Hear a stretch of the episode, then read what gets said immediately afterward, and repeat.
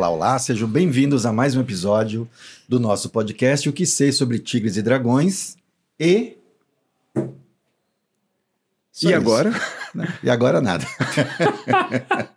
o nosso podcast é sobre Kung Fu, Tai Chi, Aikido, Judô, enfim, diversas modalidades de luta e também sobre cultura tradicional chinesa e cultura oriental de uma forma mais ampla. E hoje a gente está inaugurando, não posso falar inaugurando, esse episódio aqui está sendo patrocinado e apresentado por um coletivo aí de instituições, que deixa eu pegar minha cola aqui. Espera lá. Enquanto isso, o Rômulo vai dar os recadinhos do coração. Bom, para começar, então eu vou pedir para vocês irem atrás dessas instituições nas redes sociais e darem lá uma moral. Vim aqui por causa do sobre tigres e dragões.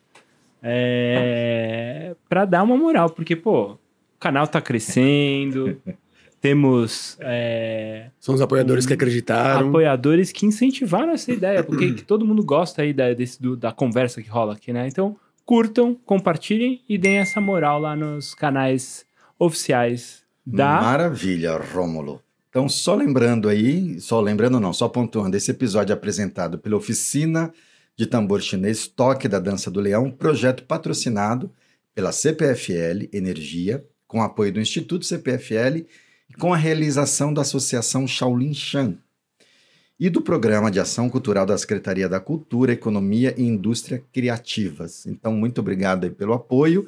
Assim como esse episódio, outros episódios também estão contando aí com esse apoio, certo? Não só para dar uma moral, mas porque são projetos interessantíssimos, vale a pena conhecer, né? Muito bem. E o nosso convidado de hoje já esteve aqui, não necessariamente. Na verdade, ele não sai daqui desse, desse lugar que a gente está, mas a gente já gravou com o nosso convidado que está aqui, que é o Gabriel Guarino. Muito obrigado, Gabriel, pela sua Uh! presença. Olá, olá, olá. Gravamos no antigo estúdio, ainda quando o nosso barbudo era outro, não era esse bonito aqui. Bom, é um Era um outro bonito, que era o Igor, é isso? É isso. Então o Gabriel já esteve aqui sem cabelo, com barba, sem barba. Eu não sei, mas eu acho que eu sou o convidado que já teve em todos os estúdios. Eu acho porque eu já passei por todos os estúdios do Tigres. Tenho essa honra. Exatamente, E é muito bom exatamente. ver o Tigres crescendo em, em tamanho, quantidade, apoio, dinheiro, convidados, números, cabelos, né, barbas e por aí vai. Pelos e, e muitos pelos, muitos pelos.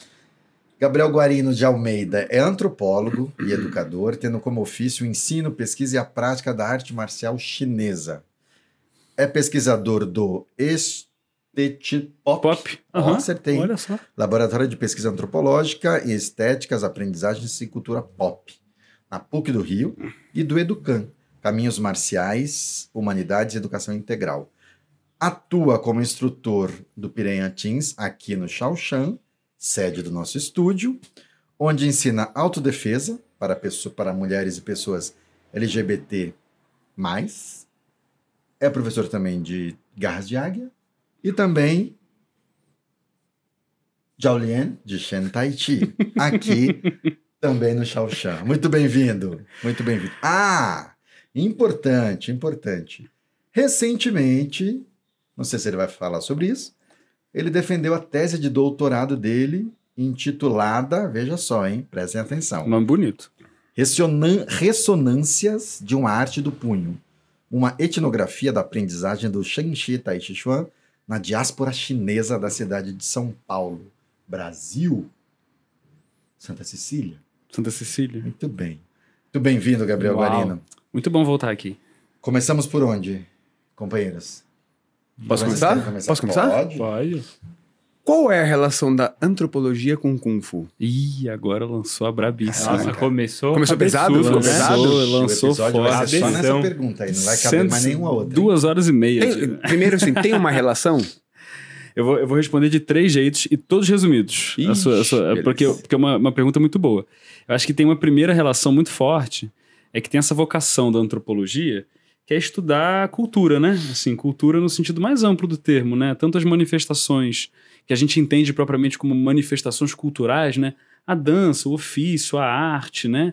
Mas também o próprio cotidiano das Mas a, pessoas, a- a né? antropologia é o estudo É o, dessas... estudo, é o estudo disso, né? Desse, desse conjunto de relações que fazem a gente pessoa humana, né? E aí, enfim, a graça da, da, antropologia é descobrir que não tem, né? Na verdade, não tem. Cada, cada grupo de pessoas tem, né? Seja de sociedade, seja no tempo, seja no espaço, um jeito diferente de fazer.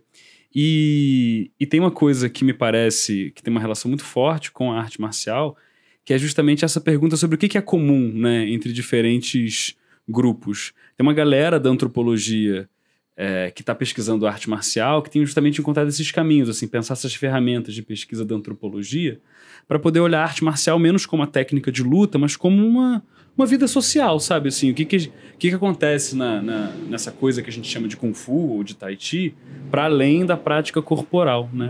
Uma expressão da cultura. Uma expressão da cultura. Momento, e, daquele... e como é que aquilo viaja no tempo, quais são as adaptações. Mas eu acho que tem um outro jeito de responder essa pergunta, é que tanto a antropologia quanto o Kung Fu me parece que são muito transformados por esses. É, isso que a gente chama, poderia chamar de um encontro colonial, assim, que seja os europeus chegando na China, ou no caso da antropologia, né, os europeus é, invadindo outros lugares do mundo para fazer colonização e daí tipo o Brasil. Tipo o Brasil e aí vem os acadêmicos juntos. Às vezes mal intencionados às vezes querendo entender o, o outro povo para dominar e conquistar. Sim, às sim. vezes por um interesse legítimo científico né mais acadêmico e tal então, assim como o Kung Fu que a gente pratica, ele foi muito transformado por essa coisa da história, a antropologia que se faz hoje também viveu um pouco esse, esse vai e vem, né? E tem um campo hoje sendo muito é, recente de, pessoal, do, de um pessoal fazendo pesquisa em arte marcial a partir das humanidades, né, para poder justamente pensar essas coisas. Até bem pouco tempo atrás, a pesquisa de arte marcial era um pouco universalista, sabe? Então eu queria escrever sobre Tai Chi Chuan e eu escrevia sobre Tai Chi Chuan como se fosse uma coisa só, em abstrato, né? O Tai Chi Chuan. Só que quando a gente vai com mais calma, não existe o Tai Chi Chuan, assim, no sentido... É sempre o Tai Chi Chuan de uma linhagem, praticado em algum lugar. Então a antropologia tem um pouco essa vocação de colocar contexto nas coisas, né? Então... Mas quando você fala de um Tai Chi Chuan é, indo para um lado mais abstrato, esmil...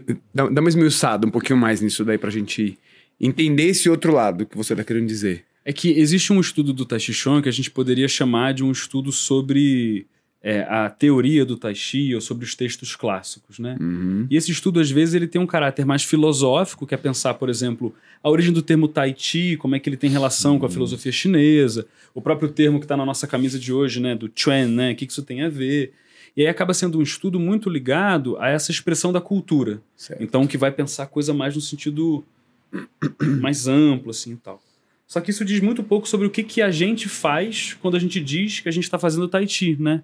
Porque quando eu cheguei aqui em São Paulo, eu vim estudar Tai Chi com o Lao Shijil. Eu fazia, falava, aí eu encontrava com outras pessoas e as pessoas falavam, ah, eu também fiz Tai Chi Chuan.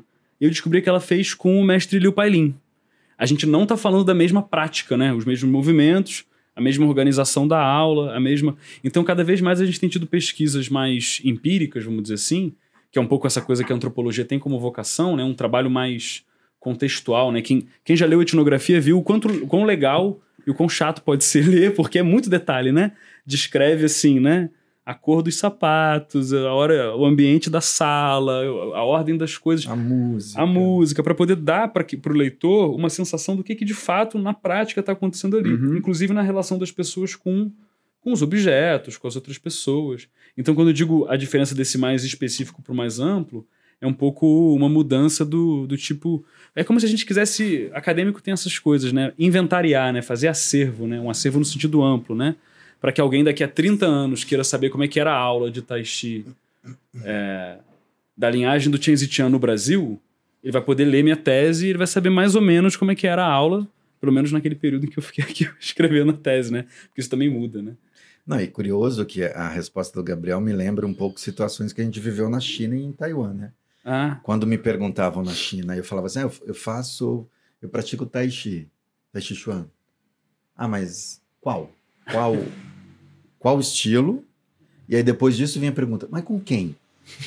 que aí vai, vai tirando, vai ajudando quem está perguntando a focar melhor, né? Identificar Sim. melhor de que Tai Chi você está falando e com quem você está treinando esse Tai Chi.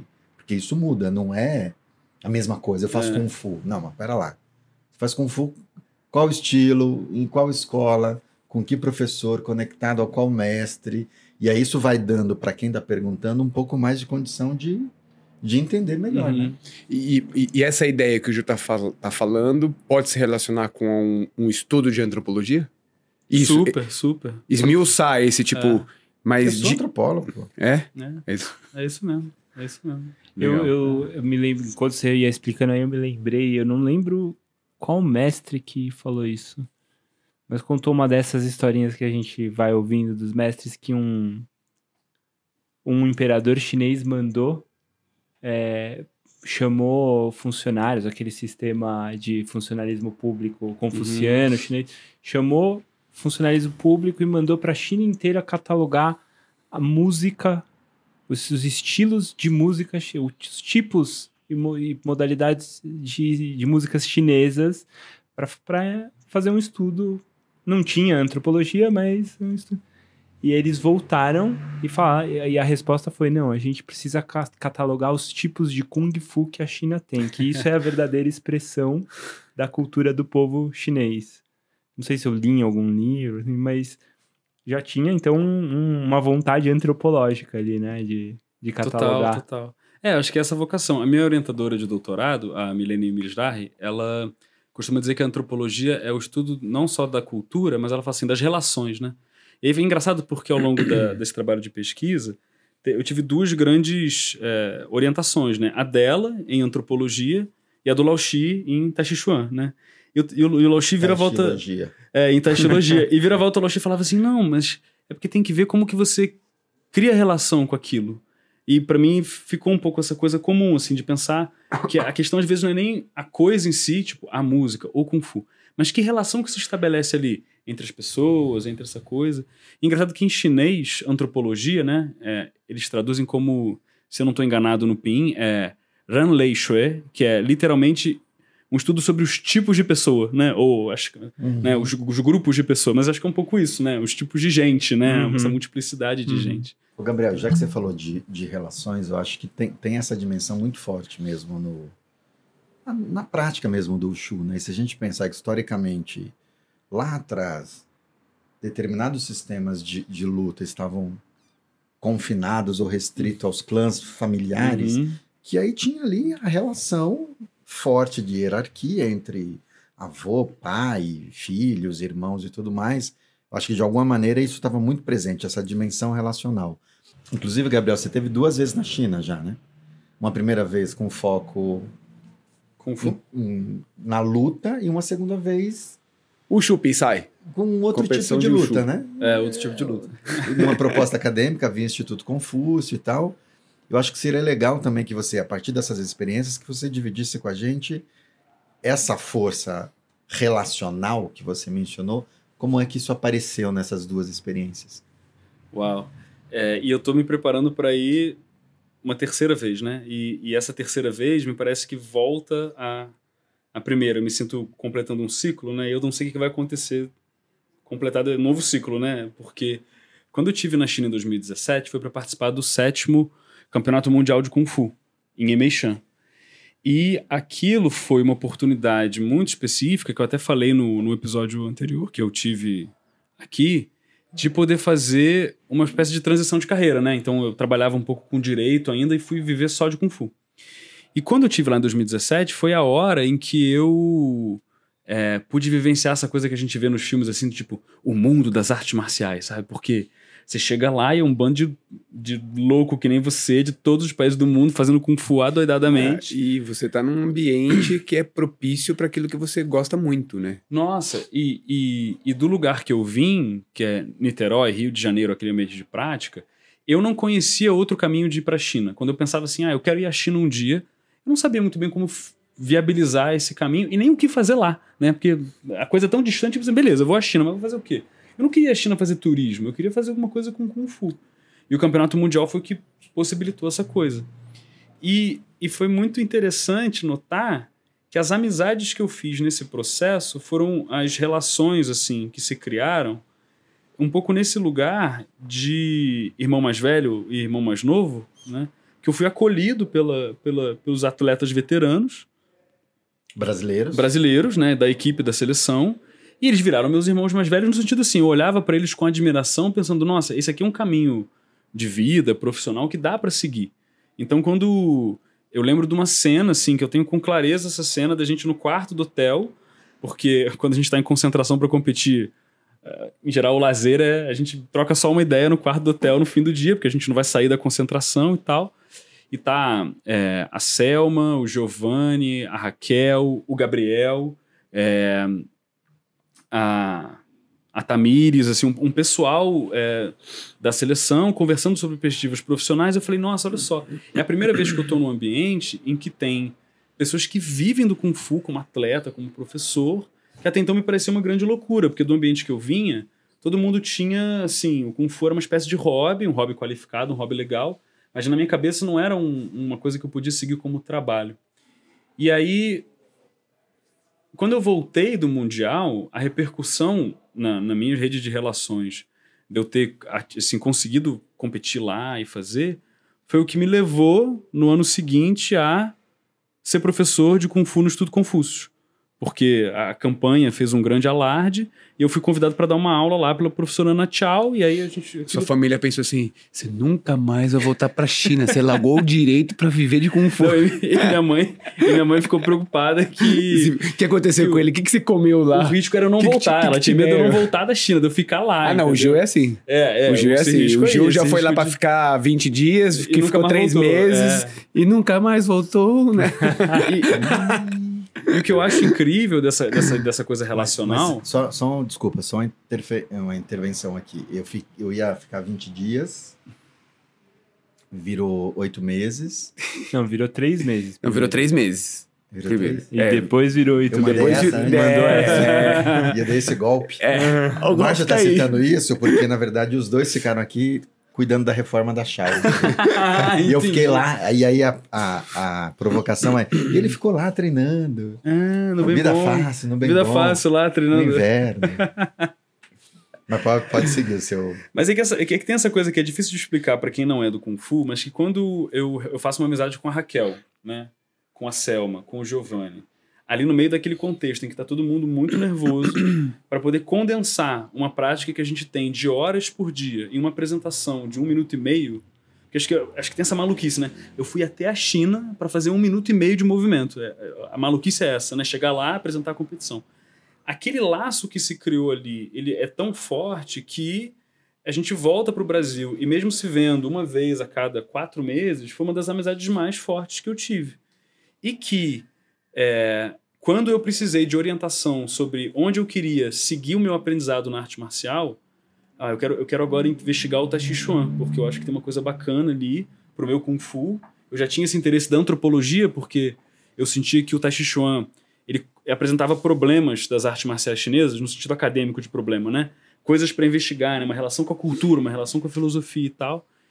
E quem que eu fui perguntar onde praticar Tai Chi Chuan? Eu, não, eu fui na Raquel. eu falei com a Raquel, Raquel, eu quero, eu quero praticar Tai Chi Chuan. E ela falou, Gabriel, então você tem que falar com o professor Gil. E... A gente podia pedir para colocar o episódio da Raquel em algum lugar? É, ah, Aproveitando para citar o episódio do Gabriel 24. Já né? apareceu ah, já também. Já apareceu também. Tudo isso. aqui é muito aqui. rápido, muito rápido. É, é ninja. E, e, a, e foi muito curioso, porque a Raquel estava em Tianjagô quando eu perguntei isso para ela. Eu nem... A gente estava conversando sobre sobre isso.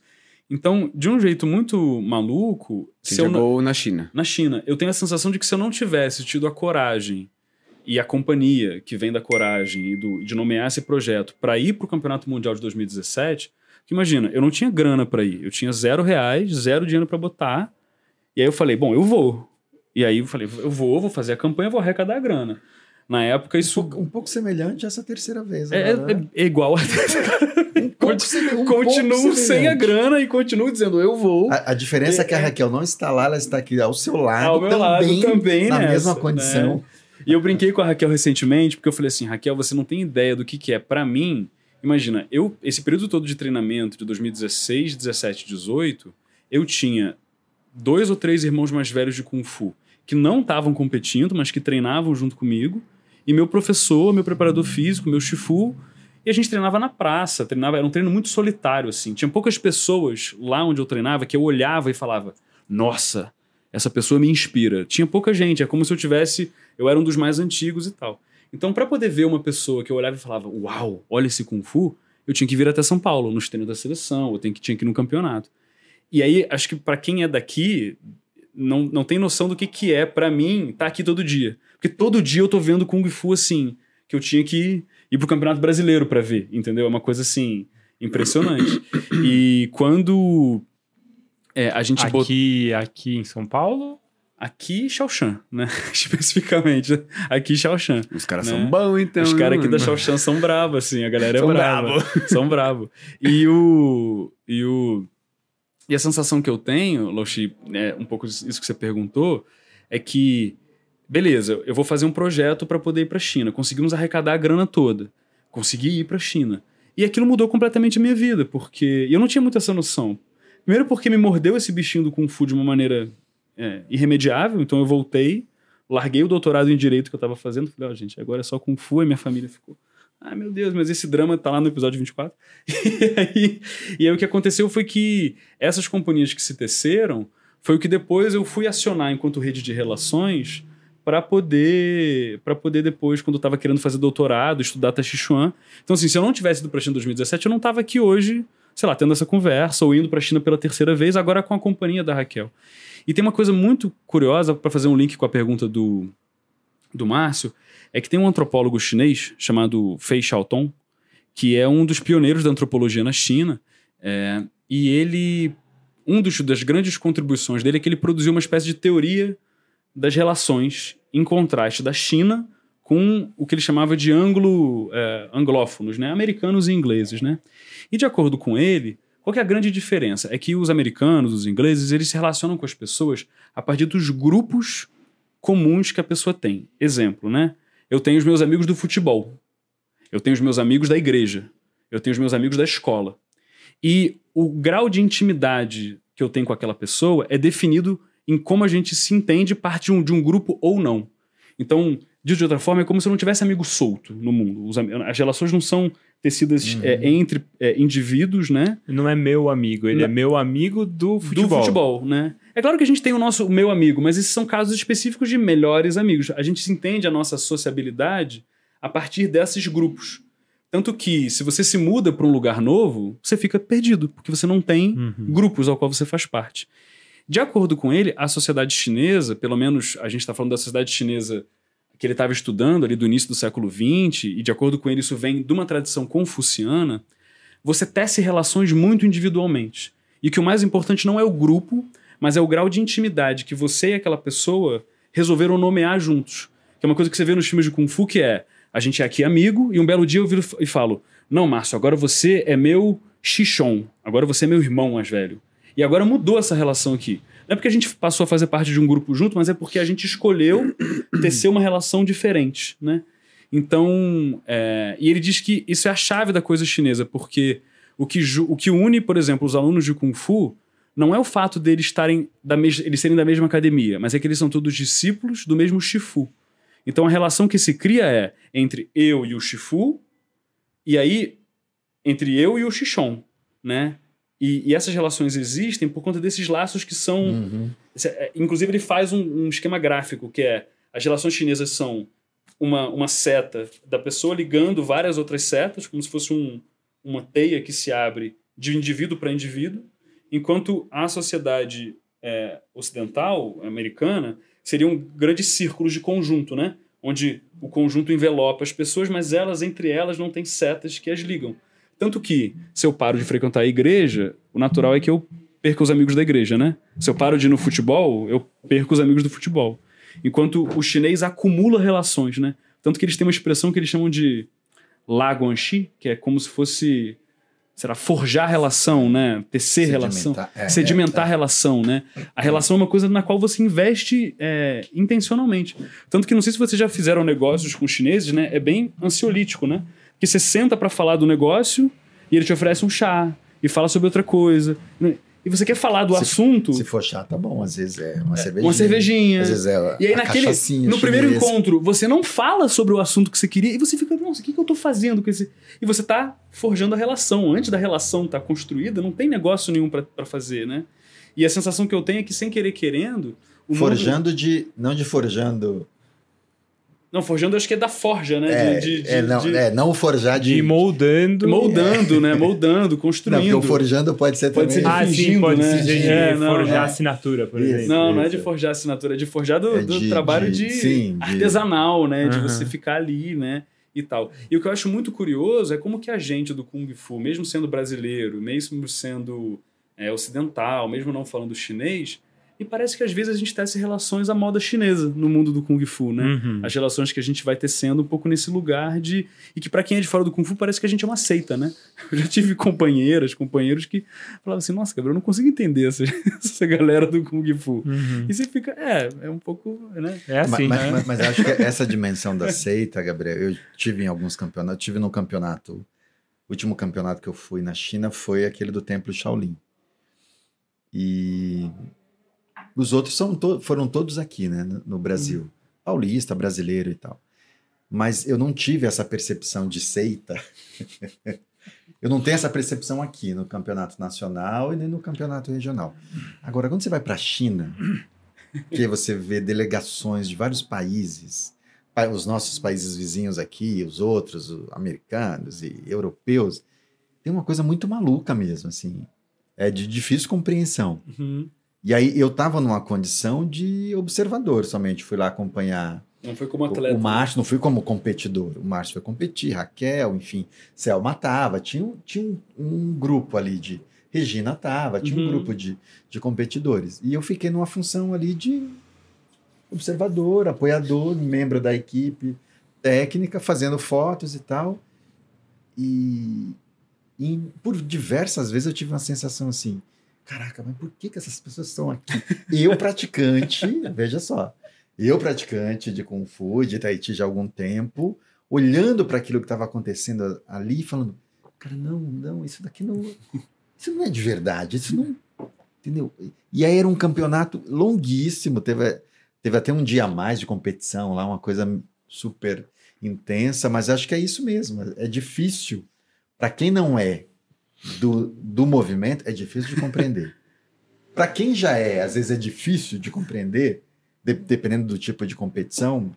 Então, acho que realmente tem essa. Esse adjetivo não é nada gratuito, entendeu? Chamar de seita é, É. curioso, é curioso. Não, é porque você falou aí dos anglo. Anglo, falantes. Anglo, assim. anglofalantes. É, mas eu tava pensando sobre os brasileiros, né? Porque hum, os americanos. Bom, nos Estados Unidos teve. Na América do Norte, de uma forma geral, teve uma imigração muito intensa chinesa antes daqui do Brasil, por exemplo, Uhum. né? Da América do Sul. Então, enquanto a gente formou aqui uma grande comunidade japonesa, eles já tinham lá uma Uma grande comunidade chinesa. Eu entendo uma conexão bem direta do Kung Fu e tal. Agora, não tão depois, né? Mais ou menos ao mesmo tempo, a gente formou logo aqui um universo de Kung Fu nos anos 70, no início, vários convidados já vieram aqui falados, né? Logo depois, o Brasil já fez essa ponte com Kung Fu, né? E a gente vê nos resultados dos campeonatos lá na China a presença do atleta brasileiro e assim, em- sendo premiado, você você foi premiado, né? Foi. Vamos. É, você foi premiado, a Raquel já foi premiada, enfim, uma Ah, série de Márcio atletas. também. Márcio. Enfim, do ponto de vista antropológico, o que, que você vê? Qual é essa conexão Brasil, E, China? doutor, a gente está só na É, antropologia lógico, a gente quer é- extrair. Foi tudo combinado Tudo, antes. tudo combinado. Tudo Sabatina. E Você como acadêmico, é, qual que é essa conexão do Brasil e da China? Tem uma coisa. Não é a conexão do Brasil com o Egito. É, É, essa, essa coisa que. Eu, eu tenho um povo das ciências sociais que fala, que chama essa coisa americana, essa coisa anglo- anglo-saxã, de uma cultura associativa, né? Assim, Uhum. São as associações, né? Associação de pais, associação de. né? Uhum. Associação do rifle, associação do Kung Fu, isso que organiza e tal. No Brasil não tem isso, né? A gente não tem essa, essa coisa associativa. Isso não é uma coisa forte no Brasil, né? Então o Brasil ele é uma. Eu, eu tive um professor que ele falava que o Brasil ele era uma jabuticaba analítica. Porque, mas- De acordo com ele, jabuticaba só tem aqui também, né? Então, assim, para explicar é complicado, né? É difícil, né? Mas acho que tem uma coisa. Eu vou dar uma volta, mas quando eu tive na China em 2018, eu fui como líder de equipe de uma expedição do Instituto Confúcios para poder representar o Brasil numa competição de proficiência de chinês chamada Chinese Bridge. E eu era o líder da equipe, e Gabriel, né? Eu era professor de Kung Fu no Confucius, e ela queria um professor brasileiro para ser líder da equipe. E aí eu fui lá é, levando dois adolescentes, né? Que, que falavam chinês muito melhor do que eu. Né? Eu lembro de, com, de comentar, professora, professora Natia, eu falei, professor, mas eu não falo chinês muito bem, eu tô no HSK2, como é que eu vou dar conta de. Não, Gabriel, os meninos falam, fica tranquilo. E os meninos, de fato, falavam mesmo. E aí, quando a gente, a gente chegou na, na, na competição, teve um momento muito engraçado que era. Bem, enfim, é uma competição de proficiência de chinês, mas isso é só o, o argumento, né? De, na prática, é um intercâmbio, dura um mês. E a ideia é que os adolescentes criem é, relação com aqueles outros adolescentes que também estão se dedicando à cultura chinesa. Então tem uma parte que é, é uma prova de falar chinês e tem uma parte que é de apresentação de coisas culturais, que começa com os, os do seu país de origem, do seu país de origem e depois da cultura chinesa, que é quase como se dissesse assim, olha, nós nos encontramos enquanto é, planeta na cultura chinesa, sabe? Ele termina uhum. como é um grande, uma grande empreitada de, de é, expansão cultural chinesa muito legal, porque aí você vê é, é, até um pouco dá um pouco de nervoso. Expansão cultural que depois leva leva para China. Pra China. Pra China. E dá um pouco de nervoso porque são assim, são adolescentes prodígio, né, gente? Você tem que pensar um garoto de 16 anos que fala chinês fluente e que toca flauta chinesa feito um profissional. Eu vi, eu vi adolescentes fazendo coisas lá que eu fiquei assim, ó. Caraca, cara. E agora? O que, que ele vai fazer depois? Porque o garoto já é um, um prodígio, assim, né? Sabe, adolescente tocando gutim, feito um, sabe? Fazendo caligrafia, uma coisa assim, impressionante. E você tem que pensar que são adolescentes que participaram da competição nacional do Chinese Bridge. Então eles são. Tem uma competição em cada Instituto Confúcio, em cada país. Então aqui no Brasil, sei lá, tem uns seis, eu não sei quantos tem hoje. Mas na época tinha quatro.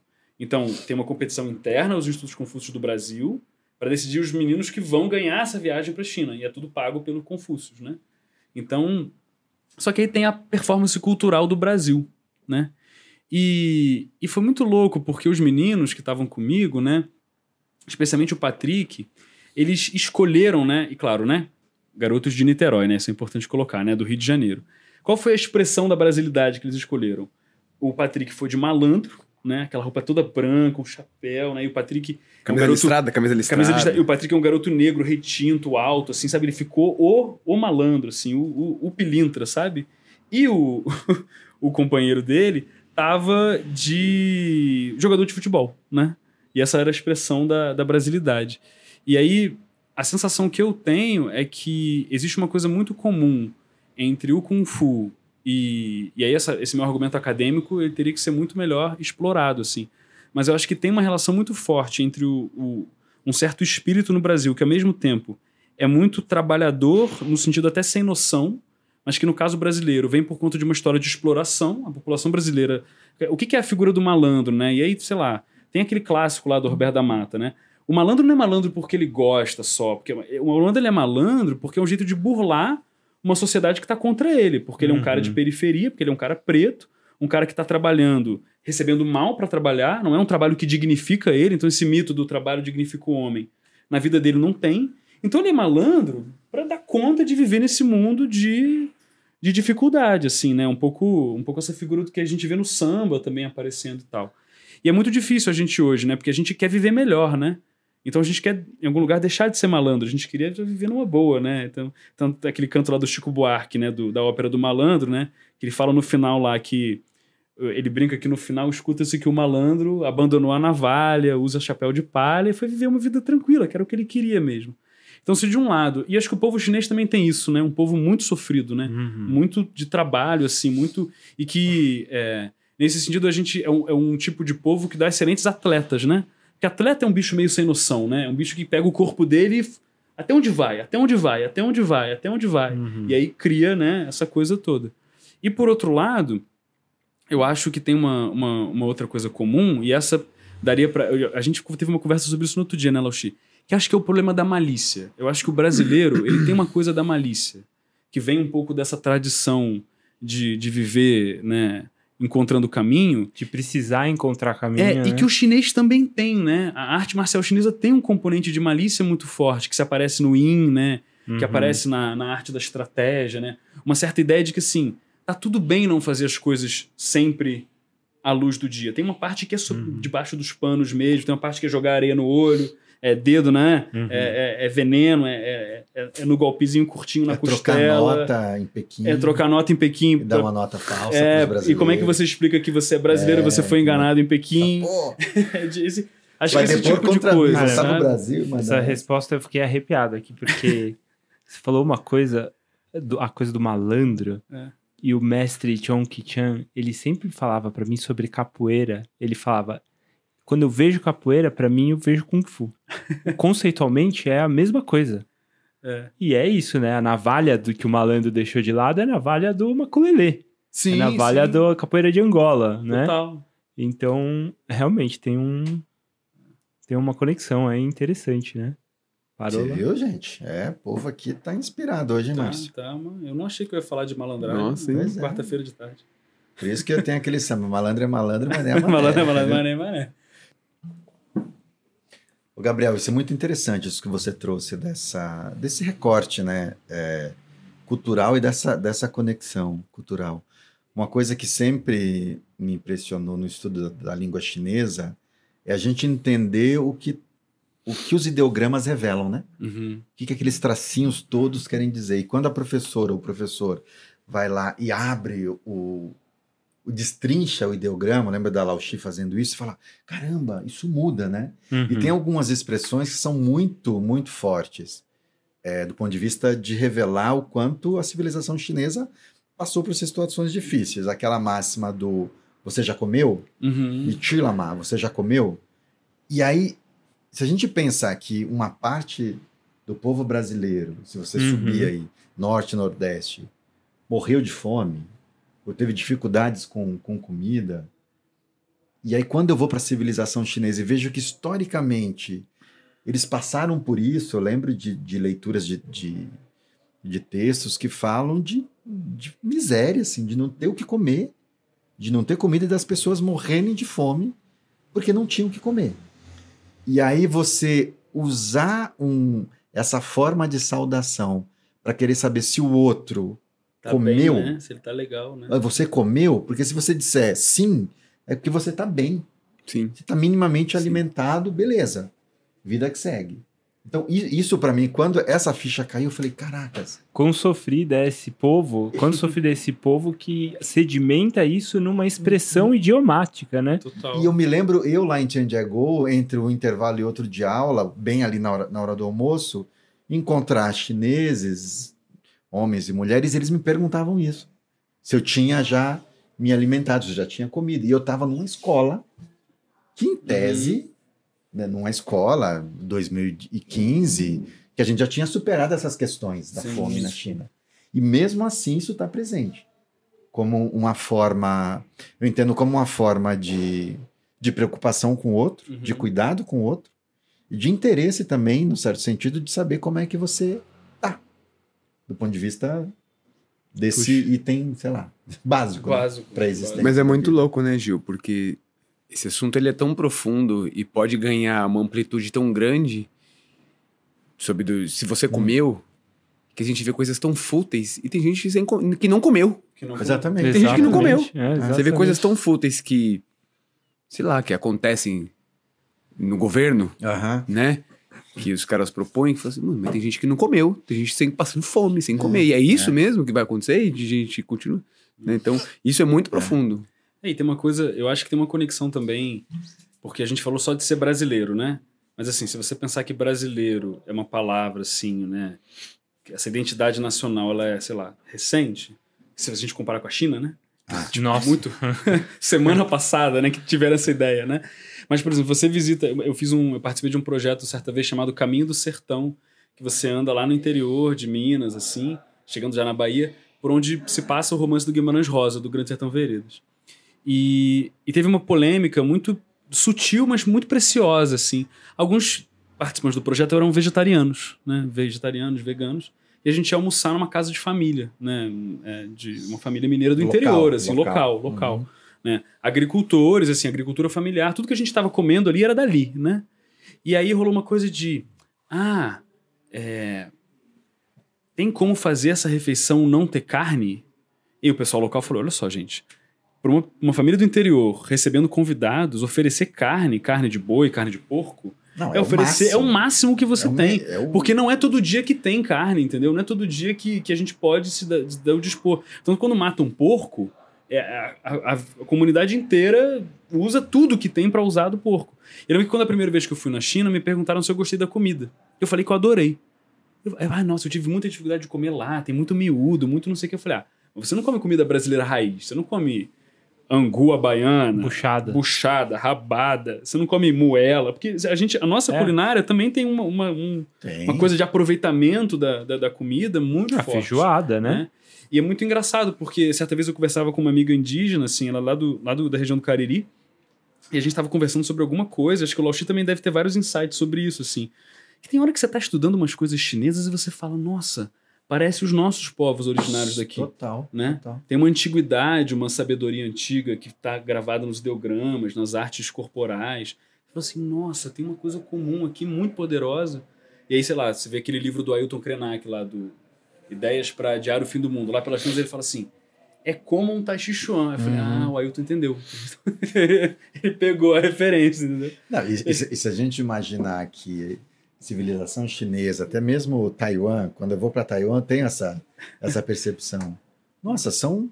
A gente está falando de civilizações que são Milenares. milenares e que têm uma base mais antiga na floresta, na relação com, com a floresta, com a mata, um pouco semelhante ao que a gente tem aqui dos nossos povos Sim. originários.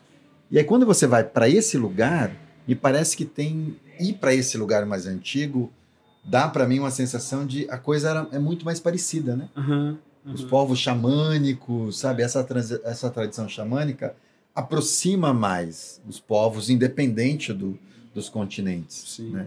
E aí dá um grau de mais proximidade também. Uhum. Tanto é que os indígenas aqui no Brasil se, se chamam de. se tratam de parente, né? Parente. De Ah, meu parente, meu parente, meu parente. Mesmo sendo de outra etnia. Mesmo sendo de outra etnia. entendeu? Ele é meu parente.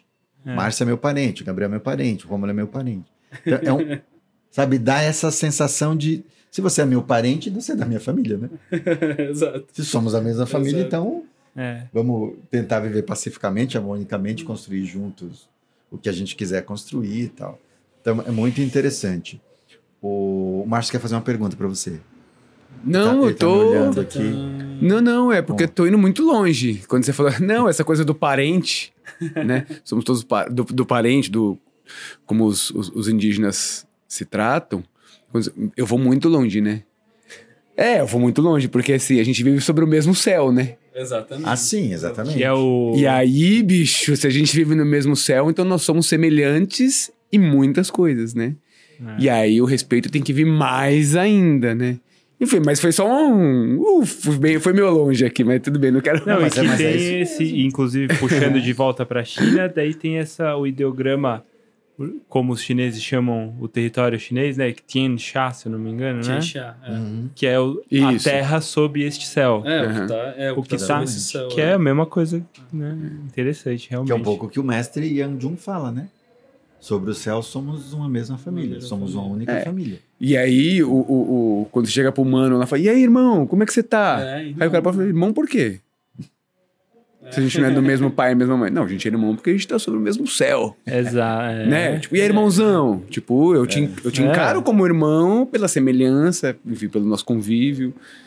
E é muito louco, porque eu acho que é, quem vive da arte marcial vai abrindo uma, uma, uma acho que uma, uma abertura do coração mesmo, assim, para você tecer relações familiares com quem não é da sua família sanguínea.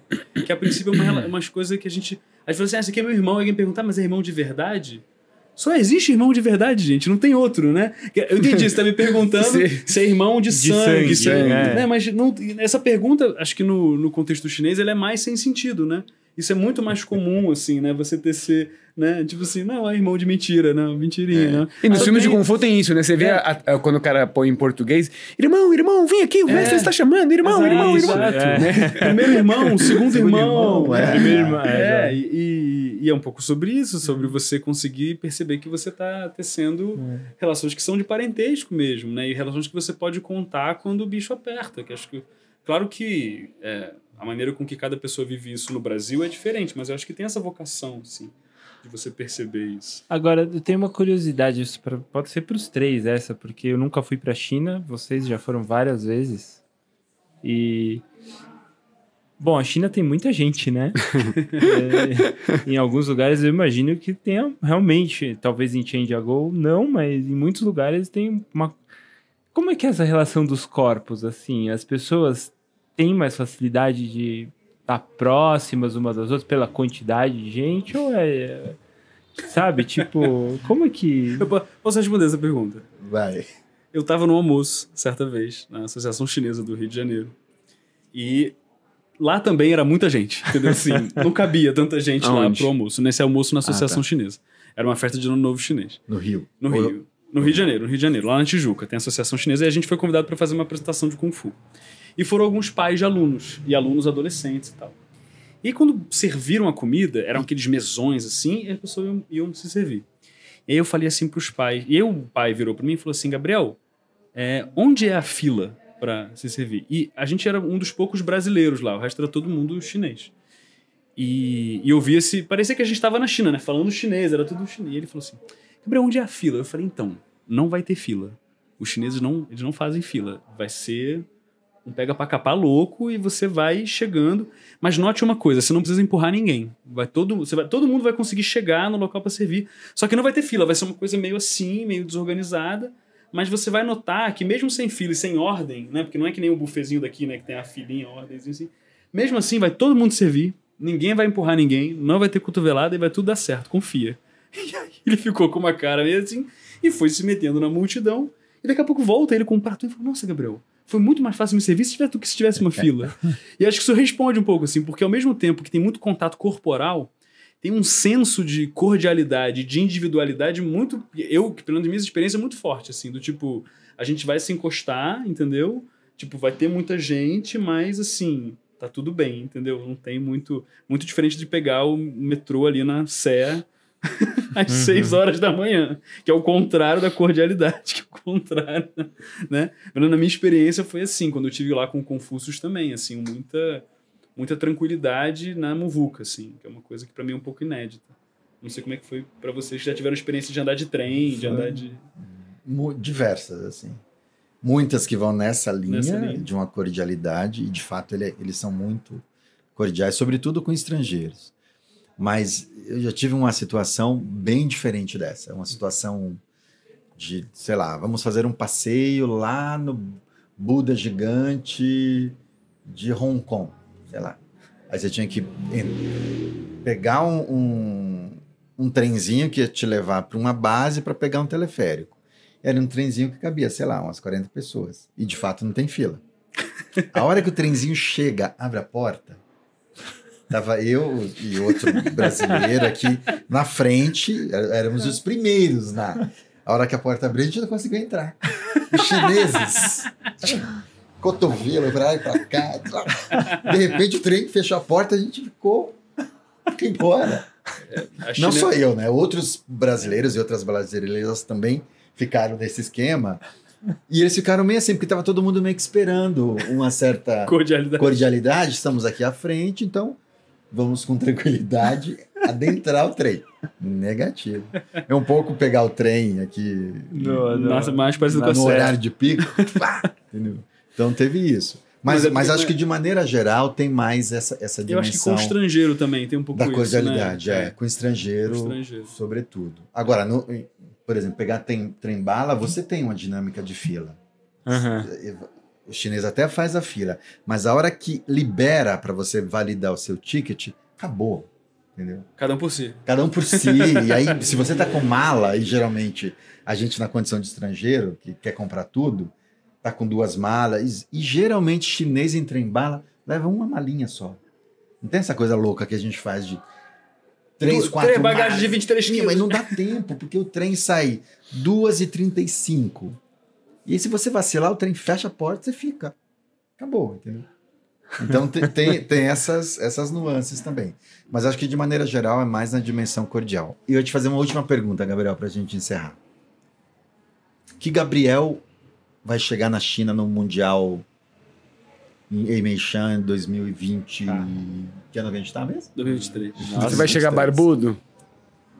Nossa. Não, não, não chega aquele lá, não. Aquele que parece Não, não, não, não. não. o Esse- Sun Kong da Esse já novela foi, chinesa. esse já foi. Esse década aí é de modelo 60. 2017, tá ultrapassado já. Nem pode. Tá obsoleto. E que loucura. Eu acho que vai chegar o Gabriel é, com. Acho que num nível muito inédito, assim, na minha vida, no meu coração, assim, com. é, consciência do que que eu tô fazendo, do porquê e com quem e do que que eu tô indo fazer, assim. Tanto do ponto de vista da minha trajetória de vida, porque é, eu noto que dessa vez, essa ida para o Mundial tem uma condição real, assim, no sentido técnico, no sentido da proficiência, de eu conseguir uma medalha, de eu conseguir um resultado, assim, do ponto de vista competitivo, né? Por conta desse investimento que eu fiz nos últimos seis anos no meu Kung Fu, que me levou também a praticar Tai Chi aqui e, e seguir fazendo isso, assim, Cê- é, essa vez tá indo competir pelo Tai Chi ou Kung pelo Fu? Tian Tai Chi, pelo Tai Chi Chuan, né? Mas que no meu coração, Márcio, é a mesma coisa. Sim, sim. Especialmente porque eu tô indo fazer espada de novo, né? Eu fui fazer espada reta lá, só que a espada do Kung Fu, e eu tô indo fazer espada reta do Tai Chi. E, e a gente já falou disso aqui, né? A sensação que eu tenho é que espada reta é espada reta, né? Assim, minha técnica de Sim. espada reta melhorou muito em todas as, todas as vezes que eu seguro a espada na mão. Mas, sobretudo, Lauchi, acho que tem uma percepção que para mim é, é muito mais mágica, que é assim, existe esse sonho, que é o sonho meio, talvez juvenil seja a palavra, que é tipo assim, a primeira vez que eu vou pra China, e eu vou de qualquer jeito, e não importa o que aconteça, o importante é chegar lá. Tem essa coisa mágica, transformadora de você ir fazer o sonho acontecer, mas acho que tem uma outra coisa muito legal, que é quando o sonho persiste, né? E beleza, eu tô vivendo de Kung Fu e tal, é, agora eu tô indo pra China com muito mais responsabilidade, no sentido bonito do termo, de entender quem são minhas companhias, quem que tá fazendo eu chegar lá, entendeu? O que, que eu tô indo fazer lá e o que, que isso me transforma para as coisas que eu faço aqui também, né? Porque para quem vive de cultura chinesa, quem vive de, de arte marcial, tá na China, mesmo que seja duas semanas, é transformador assim no nível absoluto, assim. Então eu tô indo com uma certa paz de espírito que me é inédita, assim. Eu sempre estava muito nervoso com a ideia de competir e tudo mais, né? É, E agora eu tô assim, nossa, que legal que eu tô indo lá para poder fazer essa parada, assim, uma animação muito nova, assim, muito diferente, né? E aí, do ponto de vista mais prático, que, qual Gabriel é esse? É o Gabriel modelo 2023, eu vou cortar mais um pouco a barba, né? Tem um corte de cabelo novo aí para lançar, entendeu? para não, para não chegar lá tão, né? Tão Você tem que ir num, num, num- num esquema, é, no esquema estilo pra no poder estilo, entendeu? né, Uma coisa mais compor, e pra compor a sua a performance. performance sim. e tal, entendeu? né, ainda tem que escolher certinho os pares de brinco, se eu vou usar brinco, se eu não vou usar brinco, tem toda essa questão se pode ou se não pode no regulamento. Mas tem um pouco essa, essa brincadeira, assim, de, de fazer essa viagem ser um, um catalisar de coisas que eu já tô fazendo. Que eu acho que é muito diferente, né? De quando você vai a primeira vez, que você vai um pouco assim, o que, que vai ser depois eu não sei, né?